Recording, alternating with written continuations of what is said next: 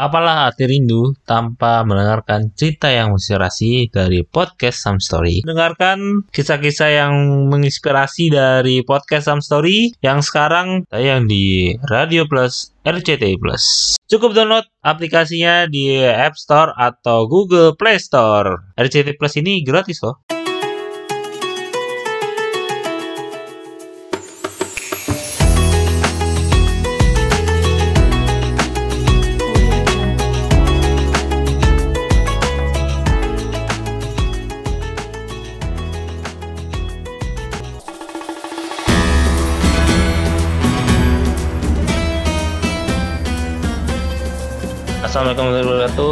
Teman-teman semua. Balik lagi di podcast Sam Story sebuah cerita inspirasi barengan gue Adam dan uh, co-host hari ini. Yaitu sama gue Jasmine. Oke apa kabar Jasmine? Alhamdulillah baik. Gimana sendirinya kak kabarnya? Alhamdulillah juga baik. Semoga stay healthy terus ya. Uh, di saat kita record nih PPKM levelnya naik terus gitu ya. Ya semoga teman-teman juga yang mendengarkan juga diberi kesehatan selalu kali ini kita nih episode spesial nih Jasmine. Oh, kita bakal bahas apa sih episode spesial kali ini? Spesial hari ini adalah sejarah dan makna satu Muharram Lo sendiri sebenarnya pernah nggak kayak ngerayain atau ada tradisi mungkin di daerah lo untuk memperingati satu Muharram gitu? belum pernah sih kalau buat gue sendiri Belum pernah ya? Gue pribadi juga mungkin jarang dan mungkin pernah juga tapi gue gak punya terlalu punya memorable banget tentang uh, satu Muharram tapi mungkin gue kalau misalkan gue nggak tahu ini bener atau enggak nah, Ya. cara gue untuk memperingati itu kayak ya cuman share atau maksudnya kayak uh, gua gua tahu nih ada satu Muharram cuman gua harus ngapain gitu. Kalau misalkan Idul Adha atau Idul Fitri mungkin banyak memorable gitu. Ada pasti ada mungkin tradisinya ketupat sayur atau apa gitu kan yang, Ya. yang memorable banget tradisi tradisinya. Nah kalau satu Muharram tuh apa gitu? Kita memanai dan sebenarnya untuk sejarah mungkin gue juga sedikit tahu lah daripada mungkin kita kalau ngidul lah mempunyai perspektif sendiri lah misalnya tentang memaknai satu Muharram ini mungkin kita bisa ngobrol-ngobrol dengan seorang guest star yang spesial banget juga nih iya ya mungkin i- udah nggak asing lah di udah pada ya Iya udah udah udah pasti gak asing lah di telinga teman-teman gitu ya. Mungkin kalau setiap pagi dengar jamaah ya jamaah gitu. Kita langsung aja nih kita sambut gestar kita hari ini ada Ustadz Maulana. Assalamualaikum Pak Ustadz. Apa kabar? Warahmatullahi wabarakatuh. Waalaikumsalam. Ini ini panggilannya po- podcast apa gitu ya? Podcast Sam Story Pak. Oh, podcast story luar biasa. Masya Allah, tabarakallah. Menarik sekali spesial hari ini satu Muharram. Masya Allah. Pak Ustadz apa kabar Pak Ustadz? Alhamdulillah sehat. Masya Allah, tabarakallah. Besok aku mau vaksin yang kedua, tanggal 12. Oh, kan. Luar biasa ya, Pak Ustadz semangatnya. Ya harus semangat. Semoga juga Pak Ustadz selalu diberi kesehatan ya. Amin. Eh, mungkin untuk mengawali obrolan kita Pak, sebenarnya satu Muharram itu apa sih Pak? Mungkin nggak tahu satu Muharram itu apa gitu. Sebenarnya begini, Muharram itu bulan yang diharamkan, artinya bulan yang diagungkan, diharamkan untuk melakukan keburukan. Pada zaman dahulu itu Muharram itu sangat spesial, sangat diistimewakan karena memang ada empat bulan yang sangat bulannya Allah. Ada Rajab, ada Muharram, kemudian ada Zulqaidah, Zulhijjah. Jadi sebenarnya tiga bulan ini berturut-turut, Zulqaidah, Zulhijjah dan Muharram. Kemudian ada bulan Rajab dekat-dekat ke Ramadan itu. Jadi sebenarnya empat bulan ini adalah bulannya Allah, bulan di mana pada zaman dahulu memang diagungkan. Dari dulu memang sudah ada. Nah, dalam artian Islam menjadikan Muharram ini dalam artian penanggalan untuk mulai tahun barunya. Nah, kalau berbicara mungkin kita akan menyimak kalau orang berkata Muharram, pasti orang berkata gini, Muharram itu dalam historinya adalah sejarahnya adalah ketika Nabi hijrah. Karena memang ada namanya peringatan-peringatan Islam, jadi bukan perayaannya. Kalau hari raya dalam Islam cuma dua. Sekali lagi, ini perlu dicamkan hari raya dalam Islam. Hari raya itu adalah hari di mana ada ibadah di dalamnya, ada syariat di dalamnya, yakni Idul Fitri dan Idul Adha karena ada syariat. Idul Fitri itu ada dua syariat, puasa Ramadan dan zakat fitrah. Sementara Idul Adha ada dua syariat di situ, ada kurban dan ibadah haji. Makanya dua syariat inilah Idul ada Idul Fitri hari raya disebut hari raya. Tapi selebihnya itu bukan hari raya, peringatan. Sekali lagi peringatan. Jadi memperingati. Eh. Jadi beda beda merayakan, beda memperingati. Nah, kalau merayakan harus tepat waktu. Idul Fitri satu Syawal, nggak boleh bergeser. Idul Adha 10 Zulhijjah, nggak boleh bergeser karena sudah dicamkan ada ada waktunya dan sebagainya. Sementara kalau perayaan itu Maulid, Isra Mi'raj, Nuzulul Quran, kemudian ada tahun baru Islam. Ah, penanggalan tahun baru Islam itu sebenarnya diawali oleh Sayyidina Umar bin Khattab yang ketika orang mencatat mencatat transaksi tanggal dan sebagainya ah, kayaknya Islam harus punya tang- penanggalan juga. Jadi ini adalah ibaratnya usulan dari Sayyidina Umar bin Khattab untuk me- melakukan penanggalan Islam. Maka penanggalan Islam itu diambil dari pilihannya gini. Apakah kita ambil di tahun kelahirannya Nabi tahun gajah? Nah, kemudian apakah diambil dari Isra Mirajnya Nabi? Ya, 27 Rajab dan ternyata diambillah di saat itu adalah sepakat adalah hijrah. Hijrah itu dari kota Mekah ke kota Madinah. Sebenarnya kalau kita mulai historinya sebenarnya itu penanggalan tahun pertamanya aja. Penanggalan tahun pertama ketika Nabi. Jadi Ah. sebenarnya penanggalan Ya. ini ini bersifat adil karena kalau Islam itu beda dengan Masehi. Tahun baru Hijriah itu menggunakan perputaran bulan. Sementara Masehi perputaran Oke. matahari. Makanya pergantian tahunnya Masehi 1 Januari itu terjadi di jam 00. Sementara Oh. Hijriah Ah. penanggalannya di saat maghrib perputaran bulan. Oh, oke. Jadi sebenarnya Hmm. kalau kita itu melihat bulan, melihat bulan di waktu maghrib, kapan jatuh satu sawal, Hmm, hmm. Nah gitu, makanya orang biasanya sidang isbatnya di maghrib karena kita menggunakan perputaran bulan bukan perputaran matahari. Makanya kalau perpu- Oke, oke. perputaran matahari udah jelas. Jadi ini sebenarnya penanggalan ini. Kalau berbicara tentang sejarah itu sebenarnya Nabi sebenarnya lahir 12 Rabiul eh, awal, kemudian Nabi Ya. wafat 12 Rabiul awal. Bahkan sejarah mencatat bahwa sebenarnya Nabi itu juga hijrah di tanggal 12 Rabiul awal, tapi penanggalan itu diambil dari satu Muharram. Jadi Muharram itu hijrahnya tahun hijriah. Jadi tahun di mana Nabi hijrah. Jadi sekarang 1443. Jadi Nabi itu hijrah di tahun 1443 gitu. Karena Nabi itu hijrah di tahun di usia Nabi berusia 53 tahun. Berarti seandainya Nabi eh, terhitung sampai sekarang ya kalau kita kan hidupnya. Jadi 1443 ditambah 14 jadi 996 begitu. Jadi Nabi itu hijrah di saat usia 53 tahun. Jadi seperti itu. Momen yang sebenarnya kita ambil dari sini adalah hijrah. Hijrah sebenarnya. Iya. Saya baru tahu juga nih. Oh, Hmm. Jadi itu sebenarnya jadi hanya sekedar maghrib gitu tapi ya. sebenarnya ada ada ada kemuliaan sebenarnya dalam Al-Qur'an kan menyebutkan ada tiga sepuluh yang paling mulia, ada tiga sepuluh Ya. yang paling mulia. Jadi bahkan disebutkan dalam satu ayat bahwa na- Allah memuji tiga demi sepuluh hari ini. Yang mana itu? Sepuluh akhir Ramadan karena ada Lailatul Qadar, sepuluh awal bulan Sulhijjah karena ada hari Nahar penyembelihan kurban. Kemudian sepuluh yang ketiga satu sampai sepuluh Muharram. Nah, itu ada kemuliaan juga di situ. Namanya nanti kita akan temukan namanya Hari Asyura. Asyura itu Oke. 10 Muharram di mana ada banyak nabi mendapatkan kemenangan di 10 Muharram. Jadi sejak zaman dahulu itu di Nabi Nuh sandar perahunya, Nabi Yunus keluar dari perut ikan, Nabi Ayub sembuh dari penyakitnya, Nabi Musa terbebas dari kejaran Firaun di laut yang terbelah, kemudian Nabi Daud diangkat jadi raja, jadi bahkan jadi Nabi Yusuf keluar dari penjara. Jadi sebenarnya banyak kejadian yang terjadi di 10 Muharram itu. Makanya disebut hari kemenangan. Sebelum zaman Nabi Muhammad SAW, masyarakat Arab tidakkan sistem kalender tahunan untuk memperingati suatu peristiwa. Mereka akan sistem hari dan bulan. Nah, menurut Pak Ustadz, seperti apa sistem masyarakat Arab pada saat itu dalam menentukan tahun-tahun tanpa angka tersebut? Ya, jadi sebenarnya kalau orang-orang Arab itu menjadikan tahun itu adalah sesuatu yang peristiwa kayak tahun gajah. Karena penyerangan tentara Hmm. gajah, uh, Abraham. Kemudian ada juga uh, ibaratnya seperti Safar. Jadi sebenarnya bulan-bulan itu sudah ada memang. Jadi cuma Islam uh, mematokkan Tentu. uh, kalender Hijriah itu dengan bulan yang sudah ada, tinggal diatur. Jadi memang kayak Safar, kayak Muharram, Rajab. Rajab itu bahkan Hmm. Ramadan memang sudah ada Ramadan artinya panas dan sebagainya memang sudah ada di kalender-kalender Arab memang cuma dia cuma berkata tahun ini tahun ini cuma dia belum ada penanggalan berapa tahunnya sehingga Islam harus menghitung untuk seperti tadi muamalah utang piutang harus dicatat dan sebagainya itu Pak, kalau misalkan itu kan tadi ada tahun gajah ya Pak. Itu penamaan itu berdasarkan peristiwa yang memorable atau gimana Eh, untuk penamaan tahun kalendernya itu itu? sesuai dengan sesuai waktu Nabi eh, di tahun itu ada tentara eh, gajah yang menyerang Mekah waktu itu dan di situlah tahun Nabi kelahiran Nabi. Jadi makanya sebut tahun gajah dan sebagainya. Jadi sebenarnya momen-momen kejadian itulah yang menyebabkan orang biasa eh, menanggalkan. Makanya Sayyidina Umar betul-betul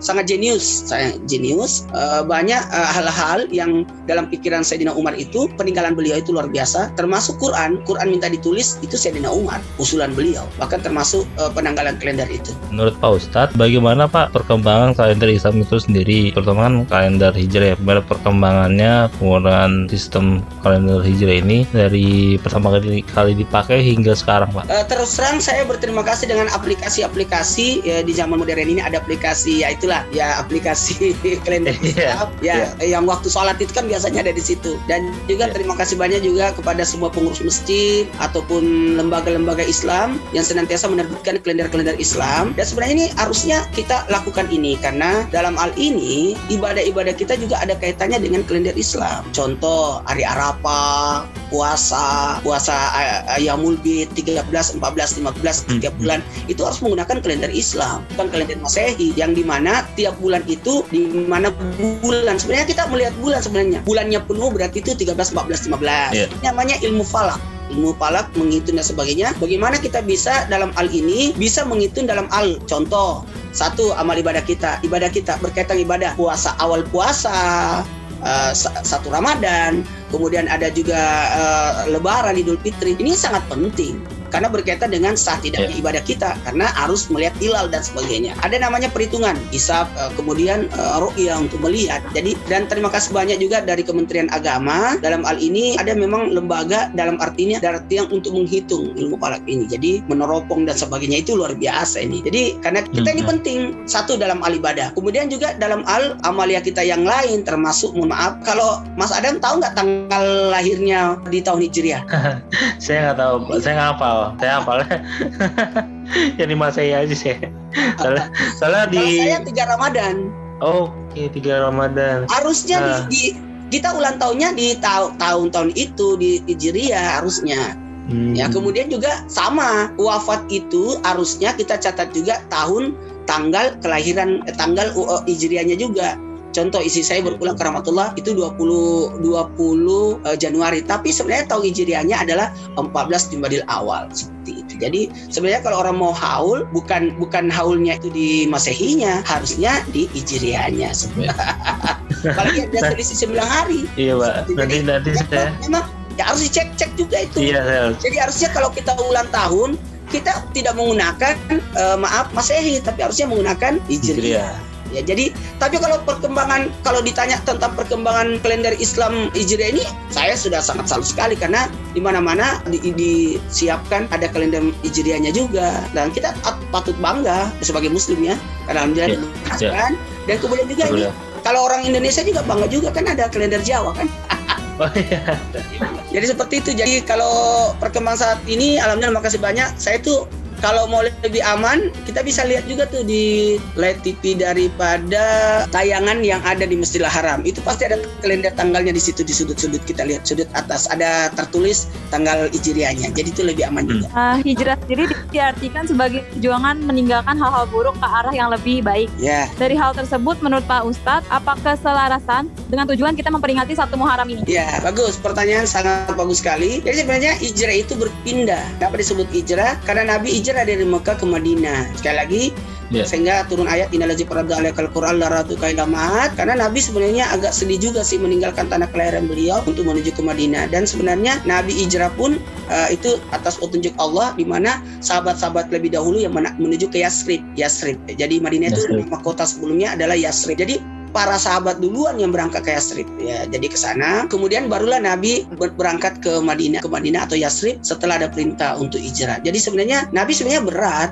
untuk hijrah. Artinya tidak mau meninggalkan tempat Mhm. lainnya tapi harus harus meninggalkan. Karena untuk demi perkembangan demi kebaikan. Kadang-kala kita harus berpindah untuk jauh lebih bagus. Itu seperti itu. Jadi hijrah itu menandakan kita harus jauh lebih baik dari sebelumnya. Kemudian jadi harusnya tahun ini jadi momen hijrah itu harus tahun ini lebih baik dari tahun kemarin. Karena kata kata Nabi barang siapa yang hari ini sama dengan tahun kemarin itu rugi itu Ya. rugi. Tapi harusnya harus lebih baik dari tahun dari hari kemarin dari sebelumnya supaya itu beruntung. Tapi kalau lebih buruk dari hari kemarin itu namanya bangkrut. Jadi harus ada momen-momen karena satu umur kita bertambah kemudian waktu kita juga masya Allah kasihan banget kalau sama aja berarti terbuang setahun itu. Jadi harusnya lebih bagus. Jadi ada ada namanya dari baik lebih baik. Ya lagi kalau Ya. kita mengatakan baik harus lebih baik karena kita tidak boleh puas dengan tiga jangan puas dengan ilmu jadi harus bertambah ilmu kita Ya. harus bertambah Kemudian yang kedua, jangan puas dengan ibadah. Ibadah kita tahun ini harus bertambah. Oh, kalau umur 40 tahun sudah puasa, puasa Senin Kamis. Kalau sekarang menuju 50 tahun berarti saya puasa Daud. Kemudian 60 tahun puasa itu. Dan seterusnya. Jadi ada peningkatan-peningkatan ibadah. Jadi seperti itu. Kemudian jangan puas dengan ilmu. kemudian yang puas dengan ibadah, yang ketiga jangan puas dengan sedekah. Jadi ada ada bentuk oh gimana nih apa yang harus saya lakukan lagi berikutnya itu. Iya, jadi hijrah itu pertanda dari buruk jadi baik, dari baik jadi tambah baik. Emang itu ya Pak, memang petunjuk Allahnya emang e, harus pindahnya ke Madinah ya? Gini, kata Nabi hijrah itu sebenarnya gini, hijrah itu berpindah tempat itu hanya di saat tika Rasulullah. Jadi setelah itu yeah. tidak lagi hijrah seperti itu lagi. Jadi hijrah itu secara fisik mungkin tidak terlihat lagi, tapi secara batiniah yang harusnya. Jadi secara mindset, pikiran dan kegiatan ibadah kita itu yang hijrah hmm. sebenarnya. Nah, jadi hijrah dari jadi perbuatan. Jadi untuk per, perpindahan itu itu saya rasa udah tidak karena terakhir di situ. Sehingga ada juga uh, timbul hadis yang sangat populer, innamal a'malu binniyat jadi orang hijrah itu tergantung dari niatnya. Jadi ada orang yang akhirnya pakai hijab, akhirnya yeah. melakukan maksiat, akhirnya dia mau berubah jadi baik, akhirnya dia sudah sadar lagi. Jadi seperti itu. Jadi sebenarnya momen untuk bermuhasabah. Jadi sebenarnya hmm. kalau berbicara tentang hijrah itu sangat penting, sangat penting. Jadi kalau berbicara peletakan itu. Jadi lahirnya Nabi Isra Mi'raj kemudian ini Muharram. Berarti yang tadi mungkin Pak Ustadz bilang apakah akan bisa disebut sebagai makna konkret dari satu Muharram ini Pak. Yang hijrah itu tidak hanya secara fisik ya. tapi secara batinnya yang ya, uh, hijrah gitu ya, batinnya. ya jadi saya, saya gini manusia itu akan mengalami perubahan. Manusia makanya juga harus memantapkan diri untuk lebih dewasa untuk lebih baik untuk jauh lebih mantap lagi atau jauh lebih maaf saya katakan lebih cerdas lebih baik dan seterusnya. Jadi sebenarnya hijrah itu bagaimana kita jauh lebih baik. Meninggalkan keburukan menuju kebaikan. Jadi kalau orang berkata harus hijrah harus hijrah kayak harus meninggalkan Mekah ke Madinah berarti kita harus tinggalkan rumah dan sebagainya dong seperti itu jadi tidak seperti itu jadi makna dan sininya adalah makna di mana kita jauh lebih baik lagi dari sebelumnya jadi harusnya makanya di momen hijrah itu harusnya kita ada ibaratnya muhasabah diri, kemudian membuat rencana jangka ke depan. Oh tahun ini aku harus seperti itu. Di daerah asli Pak Ustadz, apakah ada tradisi khusus dalam memperingati satu Muharram ini? Alhamdulillah di daerah saya masih menggunakan tradisi-tradisi yang luar biasa. Ada namanya peca surah. Peca surah. Surah itu peca surah itu bubur asura. Okay. Di kegiatannya di 10 Muharram. Jadi di 10 Muharram itu kita berpuasa kan sebenarnya ada ibadah puasa di situ. Ibadah yeah puasa Asyura namanya. Bahkan maaf ya, orang terdahulu, orang Yahudi pun mempuasakan Asyura itu 10 Muharram. Sehingga ketika Nabi berada di Madinah kaget, ini orang Yahudi lagi puasa di 10 Muharram. Kata Nabi kami lebih pantas mempuasakan itu juga. Makanya Nabi menganjurkan puasanya dua hari kalau Islam, Tasua dan Asyura, 9 dan 10. Jadi harusnya kita mempuasakan dua hari, 9 dan 10 atau 10 dan 11 supaya tidak menyamai uh, tasabu menyamai orang Yahudi. Jadi kita harus puasanya dua hari, 9 dan 10. Dan nilai, nilai puasa itu bagaikan nilai berpuasa setahun loh. Itu luar biasa. Jadi itu jadi udah bagusnya. Jadi kalau di tradisi saya di Makassar itu orang Bugis Makassar itu biasanya membuat becak surah atau jepit surah itu bubur bubur yang dimakan di hari Asura itu. Nah, okay. ini ya mungkin orang orang dahulu itu menggunakan bubur karena satu tidak ada yang tidak suka bubur. Anak makan bubur, anak-anak makan bubur, orang dewasa makan bubur, nenek-nenek makan bubur. Dan itu ada maknanya bubur itu mudah dan sedikit bisa menghasilkan banyak. Yeah, gitu. yeah. Jadi banyak banyak makna. Kemudian bubur itu uh, melihat kondisi zaman Nabi Nuh yang ketika sandar perahunya sehingga beliau membuat bubur. Jadi ada seperti histori-histori seperti itu. Jadi bagian daripada ada bentuk doa di dalamnya. Doa kan ada tiga. Doa bentuk ucapan, doa bentuk perbuatan, dan doa bentuk isyarat. Jadi mudah-mudahan semua perbuatan kita setahun ke depannya dimudahkan bagaikan mudahnya membuat bubur. Seperti itu. Amin, amin, amin. Dan ya ada yang menarik juga tuh di tradisi yeah. di Makassar itu berbelanja di 10 Muharram. Eh, kalau misalkan kita shopnya online gimana kak? Harus. Sama aja. Oh, Sama bisa. aja. Gak apa-apa. Jadi di 10 Muharram itu harus menyenangkan diri. Hmm. Beli sesuatu yang jadi tahun oh 10 Muharram tahun ini saya beli kipas angin. Muharram tahun depan lagi aku beli eh, AC. Tahun depannya aku beli TV. Jadi ada tiap tahun, setiap tahun ada pemasukan barang dalam rumah kita. Jadi siapa yang eh, memudahkan rezekinya berbelanja atau bersedekah di hari itu 10 Muharram itu adalah luar biasa mendapatkan kemudahan rezeki selama setahun. Wah, luar biasa sekali. Yang biasanya tuh di Makassar beli gayung, beli baskom, itu di Makassar seperti itu. Hmm, oke okay, Oh, di 10 Muharram Oke okay, oke. Okay. Saya baru tahu juga pak. Ya jadi tradisi. dan ya, saya rasa juga di daerah-daerah lain hmm. juga ada tradisi, tapi saya kan bahasnya tradisi yang saya saksikan sendiri. Dan saya juga yeah, yeah. alhamdulillah di masjid saya di Makassar hmm. uh, saya saya sudah dawamkan untuk mem, uh, meminta supaya setiap 10 Muharram itu bikin baca doa sesudah asar ya. Yeah. Jadi pagi hari itu berbelanja kemudian sesudah asar baca doa doa Asyura. Memang di dalam hmm. kitab ada doa yeah. Asyura. Allah wa ya muparji kurbi karbi wa yahmur yazinuni yauma asura wa ya samli daud dan yauma asura wa ya samli eh, dakwati Musa wa Haruna yauma asura. Jadi memang ada doa Asyura, doa Asyura. Doa Asyura itu dibaca sesudah asar. Jadi nanti Asar. kita bisa lihat di buku Majibus Sarif itu ada di situ. Yeah. Ada di buku-buku Yasin, ada di, di buku Yasin itu kalau ada yang mendengarkan ini silakan bisa diamalkan nanti di 10 Muharram. Jadi kalau 10 Muharram ini kan tanggal 11 itu Muharram, berarti tanggal yeah. 21 tanggal 21 Agustus berarti ya. Agustus. Siap. Oke. Okay. Jadi kalau mau puasa 20 dan 21 Agustus atau 9 dan 10 Muharram puasakan dua hari itu dan usahakan berbagi-bagilah bersedekah. Nah, kalau berbicara tentang di tradisi kita ini jadi jadi satu amalan yang luar biasa. Jadi disatukan antara tradisi sama syariat. Baik, baik. Memang ada syariat berpuasa di situ. Oke. Okay. Uh, luar biasa sekali Pak. Ini banyak catatan nih ya tanggal-tanggalnya nih sama harus yang kita lakuin nih. Ya. Selama bulan Muharram. Mungkin tadi yang tradisi lokal ya Pak dari daerah Itu Bapak khususnya di Makassar. Bapak mungkin pernah berkunjung ke luar negeri mungkin Pak. Uh, ada iya. nggak sih Pak di negara lain gitu Pak untuk tradisi yang iya, iya. khusus gitu? Alhamdulillah Alamin. Mohon izin saya berusaha untuk bisa menghadiri acara yang yang di sana. Cuma kan itu kan beda beda beda karena kita kan ahlu sunnah. Iya. Kemudian yeah. maaf saya harus katakan uh, dari Syiah, hmm. aliran Syiah itu menggunakan bahwa itu adalah lebarannya anak yatim. Hmm. Pernah dengar nggak lebaran anak yatim? Jadi Muharram itu biasa juga dikenal Asyura itu lebaran anak yatim. Karena itu Iya betul. Hmm, lebaran anak yatim. Kenapa?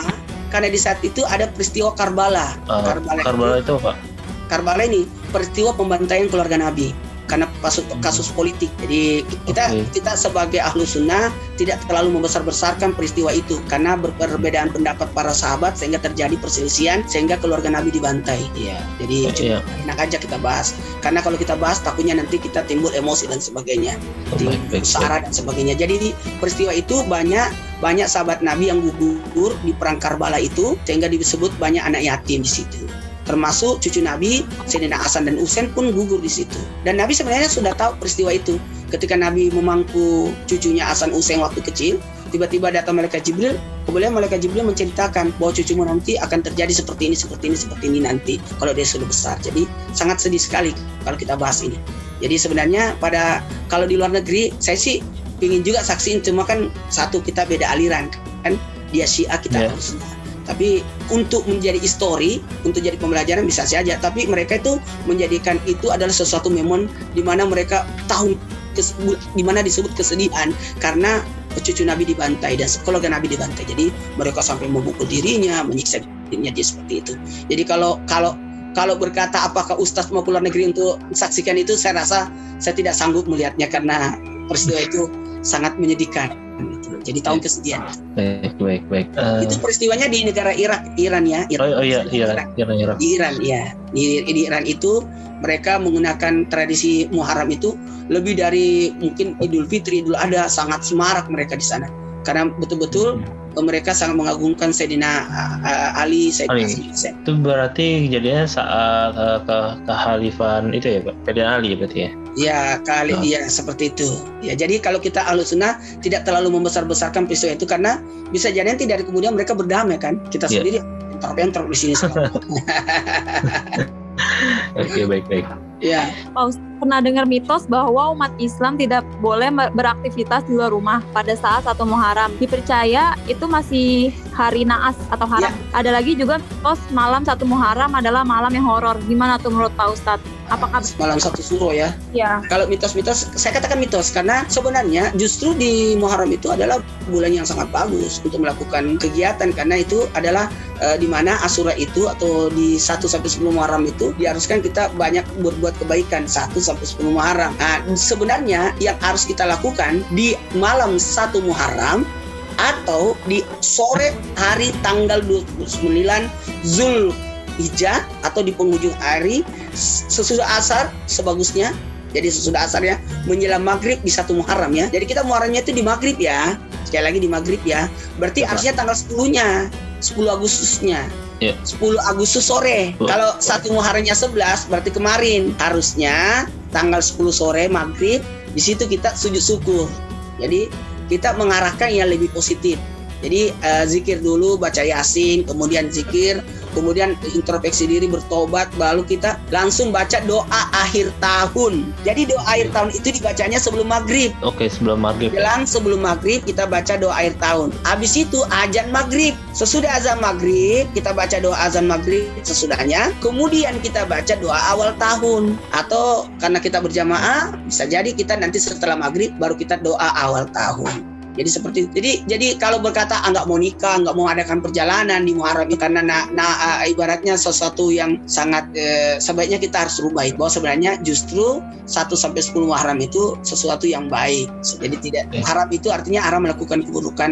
Jadi haram melakukan peperangan. Jadi di zaman dahulu itu tidak ada peperangan di Muharram karena bulan yang sangat istimewa. Karena seluruh amal ibadah dilipat gandakan bahkan nauzubillah perbuatan buruk pun bisa jadi dilakukan bertambah juga dosanya nauzubillah. Jadi dijaga. Ya, sebenarnya menjaga aja sih sebenarnya. Eh, tadi kan kita mungkin su- sudah membahas tentang sejarah makna gitu Pak. Mungkin saya mau beralih ke hukum ya Pak. Sebenarnya hukum untuk memperingati em, tahun baru Islam ini apa sih Pak? Apakah ada kan kalau misalkan hukum ada fardu ain atau apa gitu Pak? Mungkin. Jadi memang ini kalau kalau kita bicara masalah hukum kan ada lima Ah, Iya. wajib, haram, sunnah, makruh, mubah. Ini sebenarnya jatuh- jatuhnya mubah, boleh-boleh aja. Jadi tidak tidak tidak mengikat sebenarnya. Cuman Iya. ada amalan ibadah yang hukumnya sunnah. Hmm. Ada amalan ibadah yang hukumnya sunnah.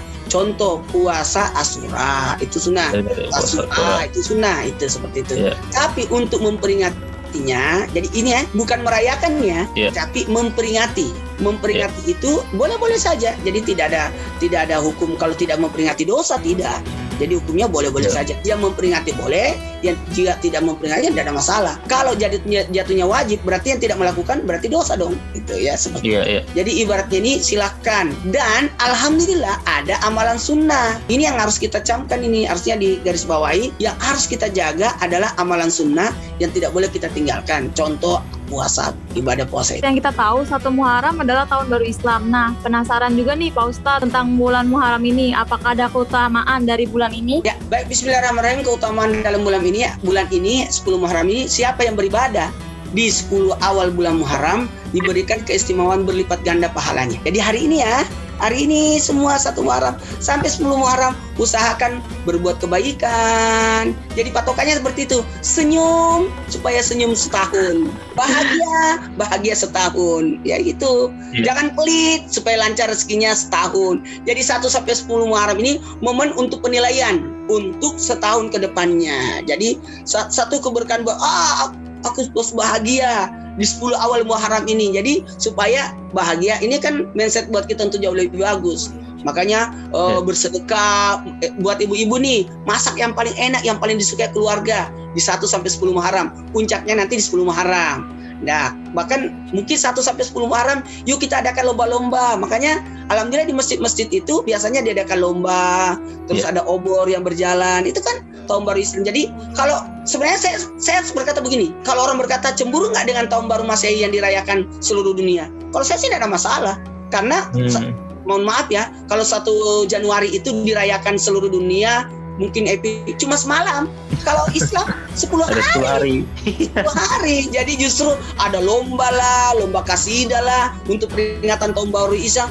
Ada namanya napak tilas lah, apalah semuanya ada kegiatan-kegiatan. Jadi justru kita lebih bahagia. Puncaknya nanti di Asura. Saya di Makassar bikin acara seperti itu. Jadi Iya. aman. Jadi momen kalau ber, Jasmine tadi bertanya, ini ada nggak keistimewaan? Oh sangat istimewa karena seluruh amal jadi patokan sebenarnya.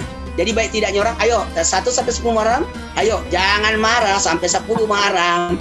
Jadi jadi patokan itu. Jangan pelit 1 sampai 10 Muharram. Jadi kadang-kadang kita pergi pegang kepala anak yatim lah dan sebagainya. Pergi ke Iya. kan lebaran anak yatim kan ada identik di negara Iran ini dikatakan lebaran anak yatim dan sebagainya. Jam kita juga biasa juga menjadikan ini adalah tradisi yang sangat bagus. Kalau saya sih bagus. Jadi di mana uh, orang pada ke panti asuhan, orang pada datang ke anak yatim, kan anak yatim itu tidak mesti ada di panti asuhan kan? Hmm. Ada ada di Ya, sekitar ya. kita, ada tetangga Hmm, kita yang sudah yatim. Itu itu sebenarnya. Jadi momen di mana kita bisa bersedekah. Siapa yang bersedekah di 1 sampai 10 Muharram, apalagi di puncaknya di Asura 10 Muharram itu Ya. dimudahkan rezekinya dari setahun. Tapi kalau sekarang satu Muharram ini 10 Muha- satu Muharram, bulan Muharram berarti Ramadan bulan 9. Oke. Kan. Muharram bulan 1.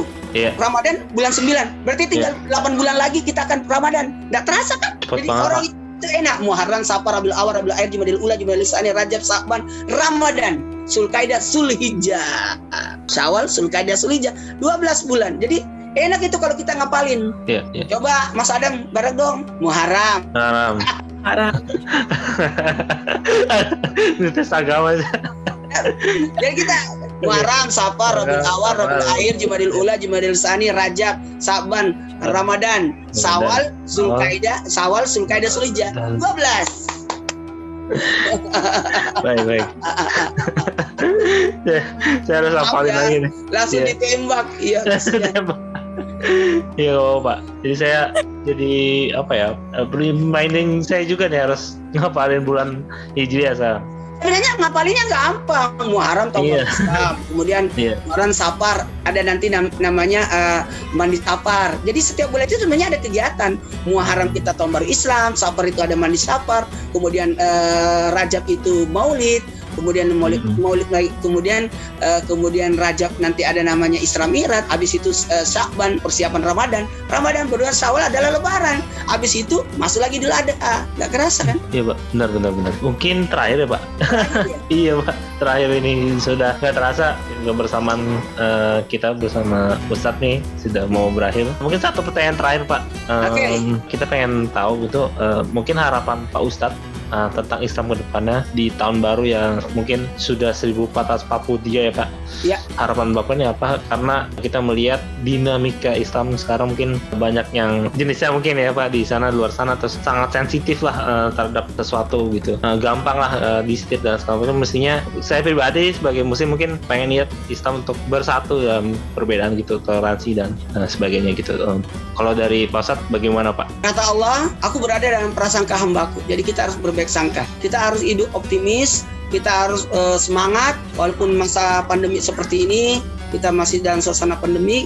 Jadi kita harus berbaik sangka bahwa sebenarnya ini Iya. adalah ujian supaya meningkatkan keimanan, bertambah sadar, introspeksi diri, menjaga kesehatan dan bertambah bersyukur bahwa sebenarnya dahulu kita dulu bebas banget jalan ke mana-mana tidak pakai masker. Jadi gini aja. Jadi sebaiknya kita juga tetap mengikuti protokol kesehatan ya sesuai. Dan untuk Islam ke depannya kita harus baik sangka. Insya Allah di mana kita lihat di Eropa makin banyak orang masuk Islam ma- makin banyak yang Alhamdulillah maju dan sebagainya.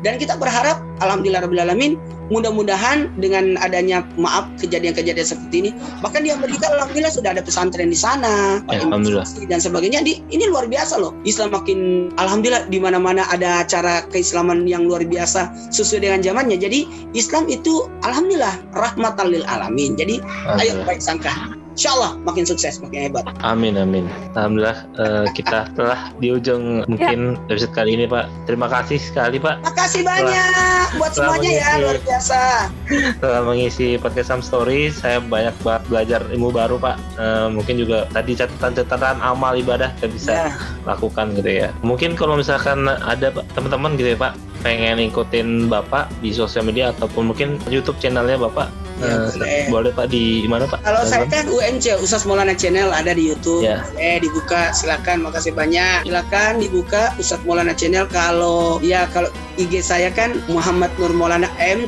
underscore Nur underscore Maulana gitu. Instagram. Oke, siap. Eh, di itu Islam itu indah masih ya Pak? Ah masih dong Islam Oh, kita masih tayang dong. tiap hari. Setiap hari hari, ya? jam 5 subuh sampai Jam jam, 5 subuh. 6.30 tiap hari ya. Tonton di Oke, Trans TV. Kasih. oke, sip. siap Pak. Ya, Nonton nonton. jamaah. Nonton selalu. Oh jamaah. Alhamdulillah. Alhamdulillah. Kayaknya nggak kelihatan gambar ya. Iya. Saya cuma audio doang ini seru banget kalau Pak Ustadz nih. Iya, mudah-mudahan nanti ada kebersamaan kita di story-story berikutnya. Ini juga pembelajaran tanpa menggurui anak. Kita eh, berbicara, kemudian sharing juga. Jadi mudah-mudahan yang di rumah juga bisa mengamalkannya. Ini jadi ilmu buat kita untuk jalankan ibadah tidak secara terpaksa, tapi mengetahui sejarah. Kenapa sih kita harus melakukan ini? Kenapa sih kita harus eh, melakukan muharram? Eh, apakah kita ada bahaya atau tidak? Tadi bagus pertanyaan Yasmi, apakah ini bisa jadi eh, apa mitos dan sebagainya? Jadi kembali lagi kepada diri kita. Tinggal bagaimana kita menjalankan ibadah padahal ternyata sangat penting sekali. Karena di zaman dahulu saja Nabi Musa, Nabi Nuh, kemudian Nabi Daud, Nabi Sulaiman itu mendapatkan kemuliaan di Muharram bahkan Nabi Ibrahim alaihissalam. Kasih. Oh, kalau ada teman-teman yang bekerja sama atau ada saran untuk podcast Sam Story, bisa langsung aja follow di podcast Sam Story kita yaitu at podcast underscore Sam Story dan juga bisa email melalui podcast samstory at gmail.com. Thank you buat teman-teman yang sudah mendengarkan podcast Some Story episode spesial bersama Ustadz Maulana. See you on the next episode. Wassalamualaikum warahmatullahi wabarakatuh. Waalaikumsalam warahmatullahi wabarakatuh. Jamaah, oh jamaah, alhamdulillah. Alhamdulillah. Dadah teman-teman. Sampai ketemu. Sehat selalu, jaga kesehatan ya semuanya. Semangat, baik sangka. Amin. Terima kasih Pak.